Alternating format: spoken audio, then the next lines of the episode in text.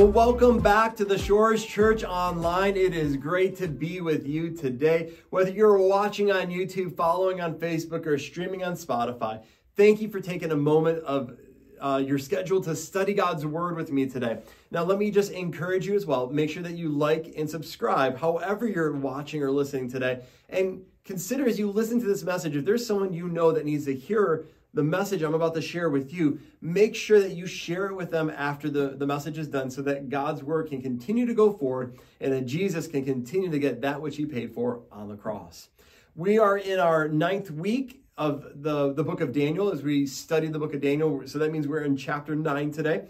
We're in our third week, though, of looking at the different dreams and visions and words that Daniel was getting. And so, all of these different dreams and visions and words, they really start leading up to things that were happening in the immediate future for the Israelites, but it's also foreshadowing that which is to come that we see gets tied into the book of Revelation.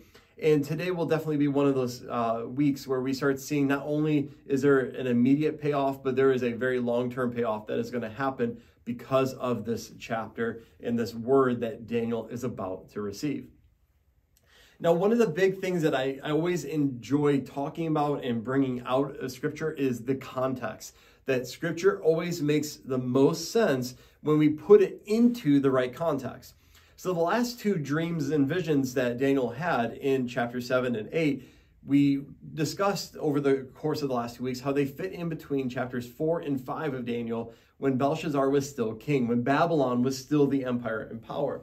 However, what we're going to notice very quickly in chapter 9 is King Darius is now in charge. This is year one of King Darius's reign as the, the king of the Medo-Persian Empire. So now we have a different um, king in place, a different empire in place. And so that's going to matter in light of what we're about to read. Now, I oftentimes make the statement that Satan really only attacks and goes after those that are really trying to accomplish something for God. If you're not accomplishing anything for God and you're not studying God's word and you're not in God's word, a lot of times Satan's not going to go after you that hard simply because you're not accomplishing anything. You're not fighting against him. So why would he try and reveal himself or show himself to you in, in the way that he would somebody who is faithfully going after the kingdom of God? And really, I want to paint a picture for you because I cannot prove this. Hear that before I make the statement that I'm about to make. I cannot prove that what I'm about to say is an actual statement, but when I look at the text and I put it in its right context, uh, I, I do believe that God shared something with me that I had never seen before in the scriptures. And it's simply that is when we look at chapter six of Daniel, we see in the first year of King Darius, we see Daniel and having to go into the lion's den. But then in chapter 9, we're looking at King Darius and Daniel getting this word that's all happening in the same time period. I think there's a very substantial uh, chance that not only are these in the first year of King Darius, I think that they're very close to each other. And I think it's quite possible as we study this today, we'll see that Daniel might have even received the word from the angel Gabriel that we're going to talk about in this passage while he was in the lion's den. So we're gonna we're gonna come back and we're gonna talk about that. But I just want to let you know that's something that I, I find really interesting, intriguing. It's definitely in the same year because the lion's den and this uh, word both occur in the first year of King Darius. I think the timing just is too coincidental for it to not overlap. And I know that my God, everything he does, he does on purpose. That being said, before we dive any further into the passage, would you go ahead and repeat after me today? Your word is written in my mind. Your word is hidden in my heart. Your word is a lamp unto my feet and a light unto my path.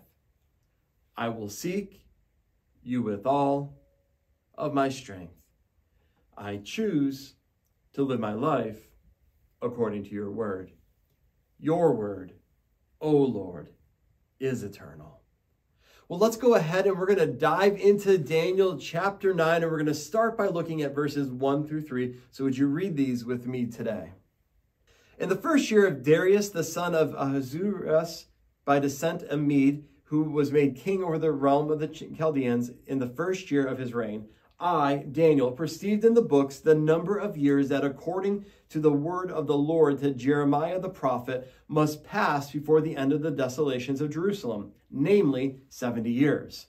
Then I turned my face to the Lord God, seeking him by prayer and pleas for mercy with fasting and sackcloth and ashes. Here's the point that I want to pull out of this passage uh, today that Daniel perceived in the books. Daniel perceived in the books. What are the books? He's talking about all of these uh, books that perceived uh, preceded the book of Daniel. That he's talking Genesis, Exodus, Leviticus, Numbers, Deuteronomy. But in this particular case, what he's referencing is actually the book of Jeremiah that was written before the Israelites went into exile in Babylon. And uh, specifically, he's talking about Jeremiah chapter 25. We're going to get there in a moment, but I want you to hear this statement. If we get into the word, the word will get into us. Hear that again. If we get into the Word of God, the Word of God will get into us. It's interesting that we can convince ourselves that we can be so busy that we don't get into the Word. And when we look at Daniel here, Daniel in year one, we saw this in chapter six. He is one of these high officials that Darius has put over all of the satraps, all these different individuals to make sure that they were doing what they were supposed to be doing. He was a high ranking government official and he made time to spend time reading the Word of God. If Daniel can make time for the Word of God, what's our excuse? If we have time for Netflix, if we have time to watch our favorite uh, sport team, if we have time to go to the movies, if we have time for all of these different things, we have time to read the Word of God. So we should be intentionally trying to read the Word of God because when we read the Word, the Word gets into us. If we don't read the Word of God, the Word can't get into us. And then the Holy Spirit cannot speak to our memory that which we need to know so that we can engage with people who need to know Jesus. The more we study God's Word, the more it can change and transform us. So he's reading the book of Jeremiah. He's reading what we would call Jeremiah 25. He doesn't specifically name that passage, mainly because the numbers uh, for chapters and verses wasn't added until much later on. It was more of a modern thing. But what we realize is that they go into captivity for a period of 70 years. We see that being prophesied in Jeremiah. And then all of a sudden, we're realizing uh, that these years are coming to a close. How do we know they're coming to a close?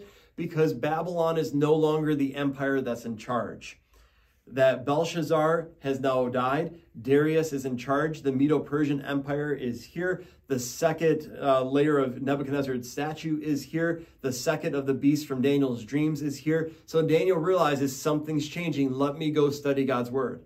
And so that is the, the very thing that he does do. And he starts reading it. And I want to read what he would have read. This is Jeremiah 25, 11 through 12. Read this with me.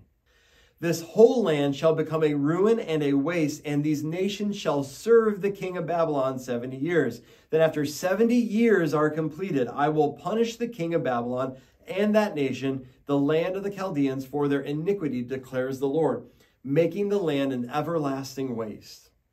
Imagine Daniel's excitement when he realized that Babylon is done, that the, the term of being exiled from the land is just about done and he's excited because they're going to be released to go home.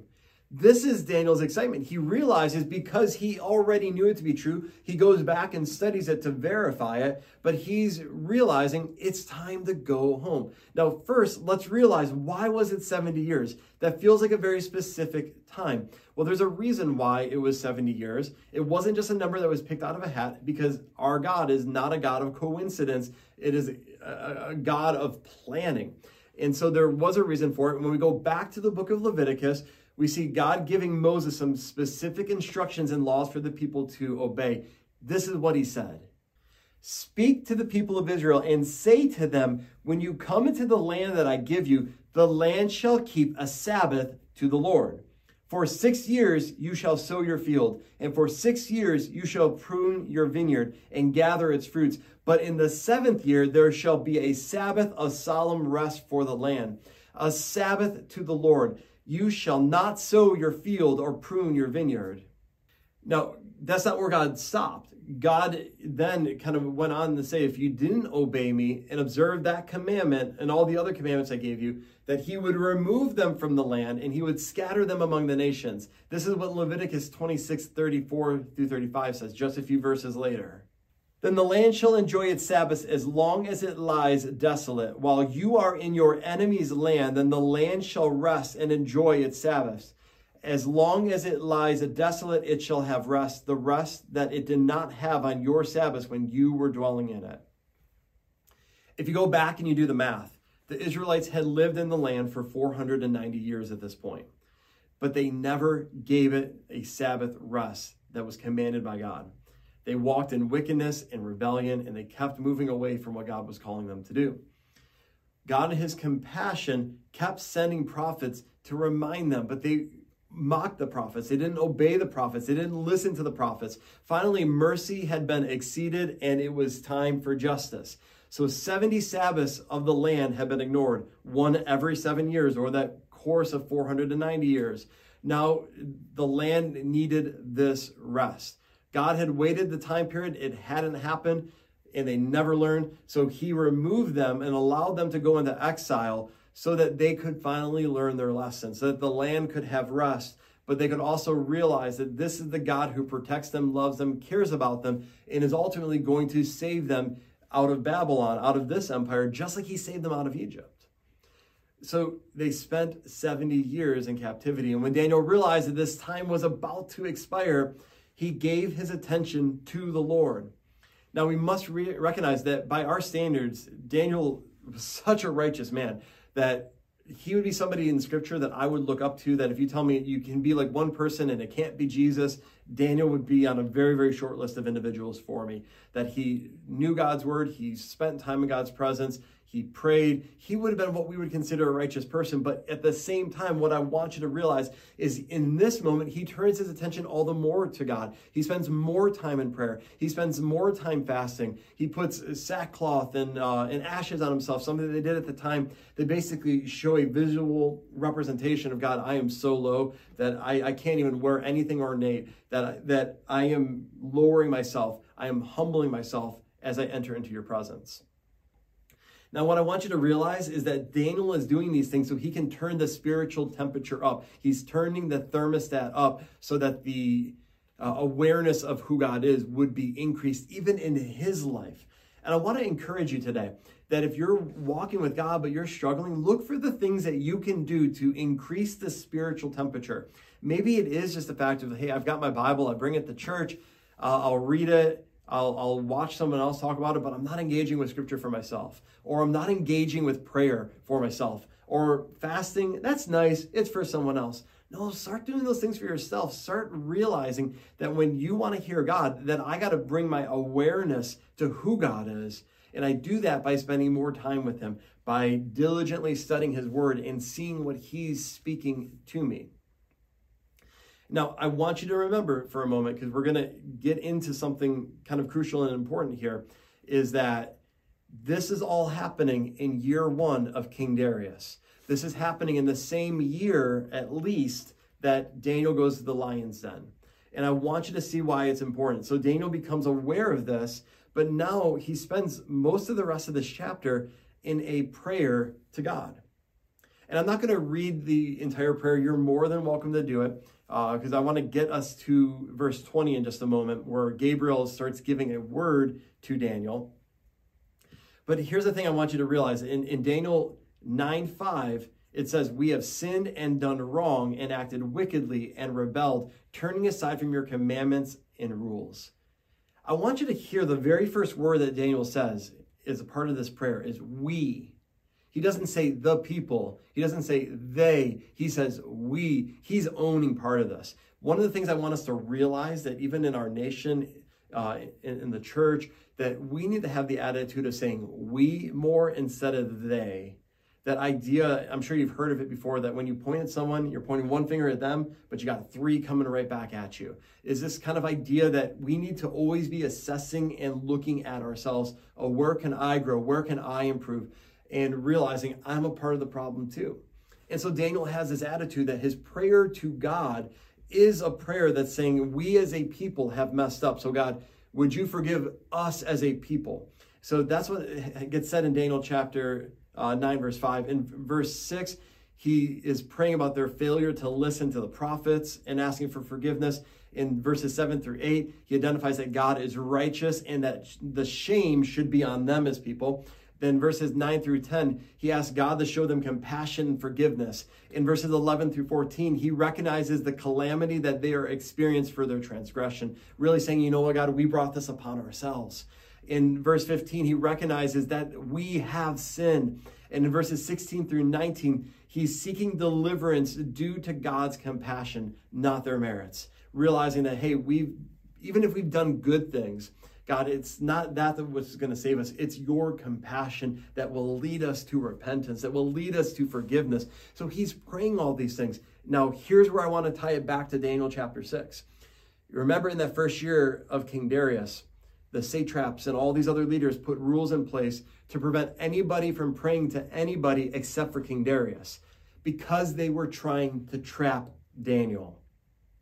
They were trying to get Daniel in trouble. They were trying to break his will, break his spirit, and they knew that the only place that they could do that with was by going after his relationship with God. And Daniel knew, I cannot allow this, this uh, element of my life to go to the, the side. I'm going to continue to pray to God despite all this. And why? Because in this time period, he's now a high official under Darius that Darius is now in charge, he realizes that his people are about to go home. This is not the time that you back down. This is the time that you continue moving forward. And I have to believe that these time periods are overlapping, that he's realizing what happened in Jeremiah chapter 25, and that the satraps are realizing, hey, we got to shut him down. I have to believe that this was not just a, uh, we don't like him, let's throw him in the lion's den but that this was an authentic spiritual battle, that Daniel was helping to pray his people out of the land, praying forgiveness and repentance so that they could go back home, and that the satraps were operating under the influence of Satan in that point of trying to break his spirit so that he would not pray these things. But Daniel is praying forgiveness over the people. And again, I can't prove that these timelines overlap, but I think it's really intriguing and really interesting that Daniel is praying uh, in the first year about going back home, and the satraps are trying to shut down the prayers. So now here's our next point, and this is going to lead us into our next passage in just a moment. Gabriel arrives. We saw Gabriel last week. We talked about how he's only mentioned four times by direct name in scripture. And this is the second one that happens. So he's praying and he's seeking the repentance of the people. He's seeking forgiveness from God for the people. And Gabriel comes and reveals another prophetic piece of the puzzle. And now this has some immediate impact for the Israelites, but it also has long term impact for us as people today as it ties into the book of Revelation. We're going to dive all into this, and I'm going to be explaining a passage of scripture that probably to many of you has been very confusing if you've read it in the past. And what does this look like and what does this mean? And we're going to break it all down in just a moment. So we're going to look at Daniel chapter 9, verses 24 through 27. Read this with me. 70 weeks are decreed about your people and your holy city to finish the transgression, to put an end to sin, and to atone for iniquity, to bring in everlasting righteousness, to seal both vision and prophet, and to anoint a most holy place. Know therefore and understand that from the going out of the word to restore and build Jerusalem to the coming of an anointed one, a prince, there shall be seven weeks. Then for 62 weeks it shall be built again with squares and moat, but in a troubled time. And after the 62 weeks, an anointed one shall be cut off and shall have nothing. And the people of the prince who is to come shall destroy the city and the sanctuary. Its end shall come with a flood, and to the end there shall be war. Desolations are decreed, and he shall make a strong covenant with many for one week and for half of the week he shall put an end to the sacrifice and offering, and on the wing of abomination shall come one who makes desolate until the decreed end is poured out on the desolator. So there's a whole lot going on here, but here's the point that comes out of this is the 70 weeks. Many of you, if you've ever studied the book of Revelation or Daniel, you've heard this kind of concept of Daniel's 70 weeks, and we're about to break it down to what it actually means and what it represents. Now, in the English language, there's only one meaning to the word week, we think a seven day time period. And if we're thinking a seven day time period in this, we are not going to come up with the right answer simply because we're forcing a language that was developed later onto the text. Now, this is how it gets translated, but ultimately in the Hebrew, it refers to the word weeks refers to a group of seven time periods. So, for example, you could have a week of hours, of days, of years. In this case, when we understand it and we compare it to the prophecy and other passages, and we allow the Bible to interpret itself, what we realize is that weeks uh, of years are being referenced here, and each week is seven years. So 70 times seven, which would be uh, that 490 years, which coincidentally matches up with this time period that we've already experienced because they weren't faithful to give the land rest. Again, God's not a God of coincidence, God is a God of intentionality. And so, what's really happening to start with is Gabriel is telling him, like, look, yes, you've been in exile for 70 years. Yes, it's time to go home, but the Jewish people aren't completely right yet. God's going to, he's making a way, he's preparing a way, but they're not completely right yet. And here's what this process is going to look like. For, for your people, that 70 weeks or 490 years have been decreed for Daniel's people, the Jews. The purpose of these 490 years is for six things to be accomplished to finish the transgression. The word transgression literally means rebellion. So the rebellion is going to be finished. And although God's people were in continual rebellion against him, they would one day come to a point where they would never rebel again. The second thing is to make an end to sin. The sin of God's people would also be completely done away with. The third thing that it was going to do was to make atonement for iniquity, that somehow all the iniquity that is in our heart, all the wrongdoing would be paid for. The fourth thing is to bring in everlasting righteousness. The promise was that at some point a kingdom of righteousness that would never end would be set up and would be put in place. The fifth thing was to seal up the visions in the prophecy. The prophetic visions and the messages and the words that God had spoken to people would all be fulfilled. And then number six is to anoint the most holy place, that God's holy temple would once again be established. So these six things are to be accomplished in this 490 year time period. However, when we look at the 490 years that precede this time period, we don't see all those things accomplished. We actually only see one, and that was number three the atonement for iniquity. So, what's really going on here? What does this time period really look like? How does it play out? Let's dive in, let's break it down. That the first thing that was said is that the issuing of a decree until the Messiah, the Prince. Now, here's what I want you to realize is that time goes by, and uh, when we, we look at it, many years actually go by. We know historically that there was a decree that Artaxerxes gave uh, in Nehemiah 2.8. We know that historically it came on March 14th of 445 BC, and that the prophecy of the Messiah, not a baby Messiah, but Messiah the Prince, uh, the, the, the King, Zechariah 9 9 tells us this Rejoice greatly, O daughter of Zion. Shout aloud, O daughter of Jerusalem. Behold, your king is coming to you Righteous and having salvation is he, humble and mounted on a donkey, on a colt, the foal of a donkey. Before Jesus was crucified, he sent two disciples in to get this donkey and this colt, and he rides into them. And then just a week later, he's put to death and ultimately gets resurrected, and we, as we know, goes back up into heaven. The date for this was April 6, 32 AD. So this is where the math comes in. All Bible prophecy is based on a 360 day uh, calendar that was the Babylonian calendar because they didn't operate off of our calendar that we do today. That's why a lot of the Jewish holidays, you can see them kind of shifting and changing on a year to year basis. So we're going to take 69 weeks of years. So 69 times 7 is 483 years.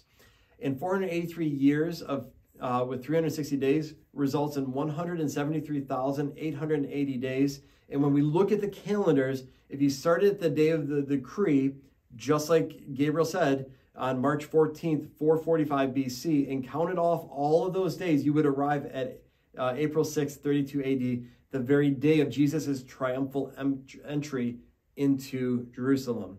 Notice that that's 69 years right there, 69 weeks of years lines up perfectly from the decree to the entry of the Messiah, just like Gabriel said it would. Now, these 69 weeks are broken up into two groupings seven weeks and 62 weeks. The seven weeks would be 49 years because seven times seven, seven weeks of years, so that would be 49 years. And that would be how long it took from the decree to rebuild Jerusalem to Nehemiah finishing the walls. So it was right at that 49 year mark for that to accomplish, just like Gabriel said it would be. And then when we look at the 62 weeks, here's what we see. When we get to the uh, those 49 years gets us to the end of the Old Testament, that there's approximately 400 years of no new word from God, which would be from the end of the Old Testament to the beginning of the New Testament. So there's 400 years ish, uh, give or take a few uh, days or months. And then you have another 34 years, which would be the life and ministry of Jesus Christ. So when we look at the 62 weeks, of years. We get 434 plus the years that it took to rebuild uh, Jerusalem. Gabriel is spot on here. He is spot on with these first 69 weeks. These dates nobody can, can question because we can prove that this is what he said.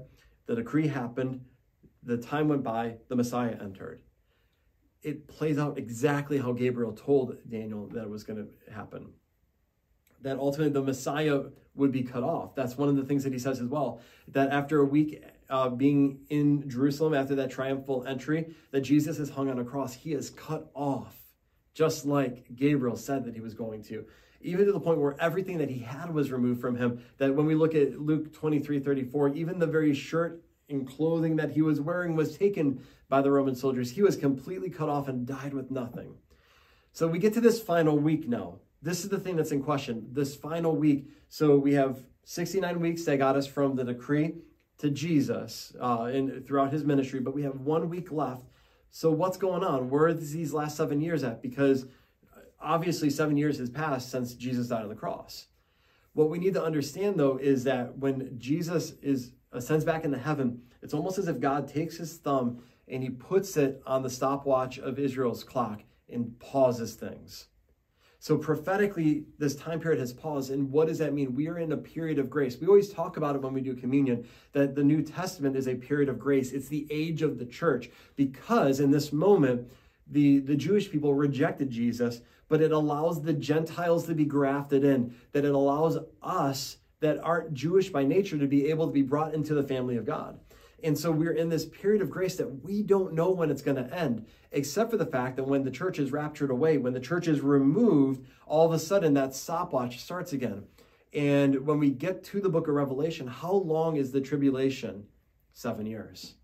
When God turns the stopwatch back on again, the Jewish people have seven more years, one week of years that remains.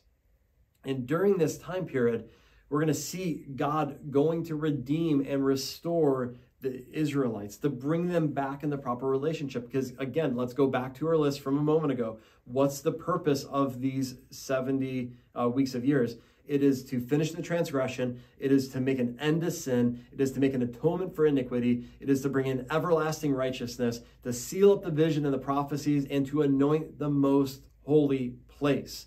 The Jewish people right now, they're looking for an ability of building another temple, but what they don't realize is that at this this end times they're going to be able to experience god if they're in proper and right relationship with him. And so this is what's happening is that god's going to uh, uh, whenever he says it's time he's going to hit that stopwatch button again and this last week of years is going to begin the countdown. That there's a prince to come that Gabriel talks about. This prince to come is the little horn that we keep hearing reference in all these other dreams and visions, or ultimately the Antichrist, who is going to make a seven year covenant with the many. That we've heard it in this uh, book of Daniel, we've heard it in the book of Revelation a time, times, and half a time. That's time is one year, times is two years, so that's three years, and half a time, half a year. So three and a half years into the uh, this week of years, halfway through, what's going to happen? All of a sudden, the Antichrist is going to break the peace treaty that he made, and he is going to walk into this newly constructed temple, and he is going to demand that the people worship him as God. Now, here's the thing I want you to realize when you look at world history, leader after leader, president after president, uh, king after king has been trying to get peace in the Middle East, and it doesn't happen. And their intentions are good, but when this actually happens, we're going to be able to say that's the Antichrist. That's the, the person. When they can bring complete and true uh, peace to that region. But even then, that's going to fall three and a half years into it. So when we, we look at this, we realize the fact of there is an abomination of desolation that's going to come, that they're going to be deceived, and it's going to be the matter of saying, Are you going to follow after God Almighty, or are you going to follow after this Antichrist? They're going to be given an opportunity yet again to be made right because God's about to erase sin from the world. And when this terrible persecution happens, the, the Jews that are in that Middle East region, they're going to be able to flee to the wilderness. But uh, ultimately, here's the thing is that they're given this opportunity. But right now we're in the age of the church, and the beautiful thing is everybody has access to come into the family of God right now. It's not a Gentile thing, it's not a Jewish thing, it's the ability of everybody can but this seven year period is going to be all about trying to bring these people back in the proper relationship to fulfill this. Because again, when you hear this, this is uh, Gabriel uh, making the statement in verse 24 70 weeks are decreed about your people and your holy city to finish the transgression, to put an end to sin. That this is for his people. This 490 year time period is going to end at the end. And we're going to have the, the book of Revelation play itself out. We're going to have the uh, the tribulation play itself out. And what happens at the end of that seven years? Jesus Christ is going to reign for a thousand years. It's an incredible thing. But here's the, the, the last little uh, tie I want to put on this. So Daniel is praying for all of this. We know that he's praying for in year one of the, uh, the rule of King Darius. And his prayers to God is what's getting him thrown into the lion's den. And if we remember while he's in the lion's den, that he is protected and the mouths of the lions are shut. This is what I fully cannot prove. I think Gabriel appeared to Daniel while he was in the lion's den to tell him this. Again, I can't prove it.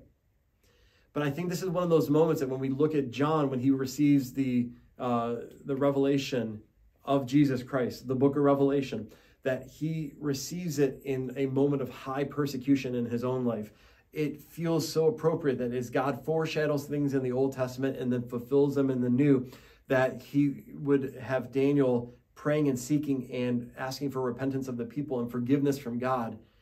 And that in this moment of persecution would be the moment where he would say, Here's the countdown clock. Here's how I'm going to make your people right. That there will be a Messiah that comes. That there's going to be this uh, period of grace. That there's going to be this period of uh, this everlasting rule, this righteous rule that the people have always wanted. It's going to come, but this is how it's going to look. And I say all this today to encourage you with something that you can live a life of prayer and expect expectancy. That Daniel says, hey, let me read the scriptures, let me see what God's saying, and wow, we're about to go home. Let me pray for forgiveness. Let me pray for repentance. Let me seek the will of God for my life and he goes to prayer, he goes to the word, he goes to fasting. And the same thing can be true for you. If there's something going on in your life, don't just say, you know what, well, well, God can work that out. No, go deliberately to God and seek and pray and fast and hope that God will move and believe that God will move because God is able to do immeasurably more than we could even think or imagine that God is orchestrating things behind the scenes and tying things together that we cannot yet even see. And Daniel experiences uh, Gabriel, regardless of if it's in the lion's den or not, he experiences this uh, visitation from Gabriel and this word from God in the same general time period where he's being persecuted for praying. And we can say, you know what? I'm just going to give God all the glory. I'm going to live for Him. I'm going to live righteous so I can see the hand of God and I can see God move in my life so that the people around me can experience Jesus. That, at the end of the day, is what it's all about. So I want to pray that you will be a person of prayer, of integrity, of righteousness, and will seek the kingdom of God. Heavenly Father, I pray for my friends as they listen to this right now, Lord. I pray the same spirit that was in Daniel, that was desiring to see your kingdom come and your righteousness come to the people, that the people would be restored to their land. Lord, I pray right now in Jesus' name that you would move in them and you would give them a passion for your word, a passion to pray, a passion to supercharge their faith through fasting so that they could see you use them to accomplish your will. Lord, we thank you so much that you choose to use us. You could do it on your own, but you choose to use us. We thank you so much for that, God. In Jesus' name, amen. Now, today, let's go ahead and end the way that we always do, and then let's go out and do this very thing. Would you say the Great Commission with me? Go, therefore, and make disciples of all nations, baptizing them in the name of the Father, and of the Son, and of the Holy Spirit teaching them to observe all that I have commanded you, and behold, I am with you always to the end of the age. Thank you again for joining me today as we study God's Word. Whether you are watching on YouTube, following on Facebook, or streaming on Spotify, thank you for joining me today. Make sure that you like and subscribe. And if this stood out to you and you know someone who needs to hear this message, share it with them today so that God gets the glory. Have a great week, and I will see you next time for the next week of our Daniel study.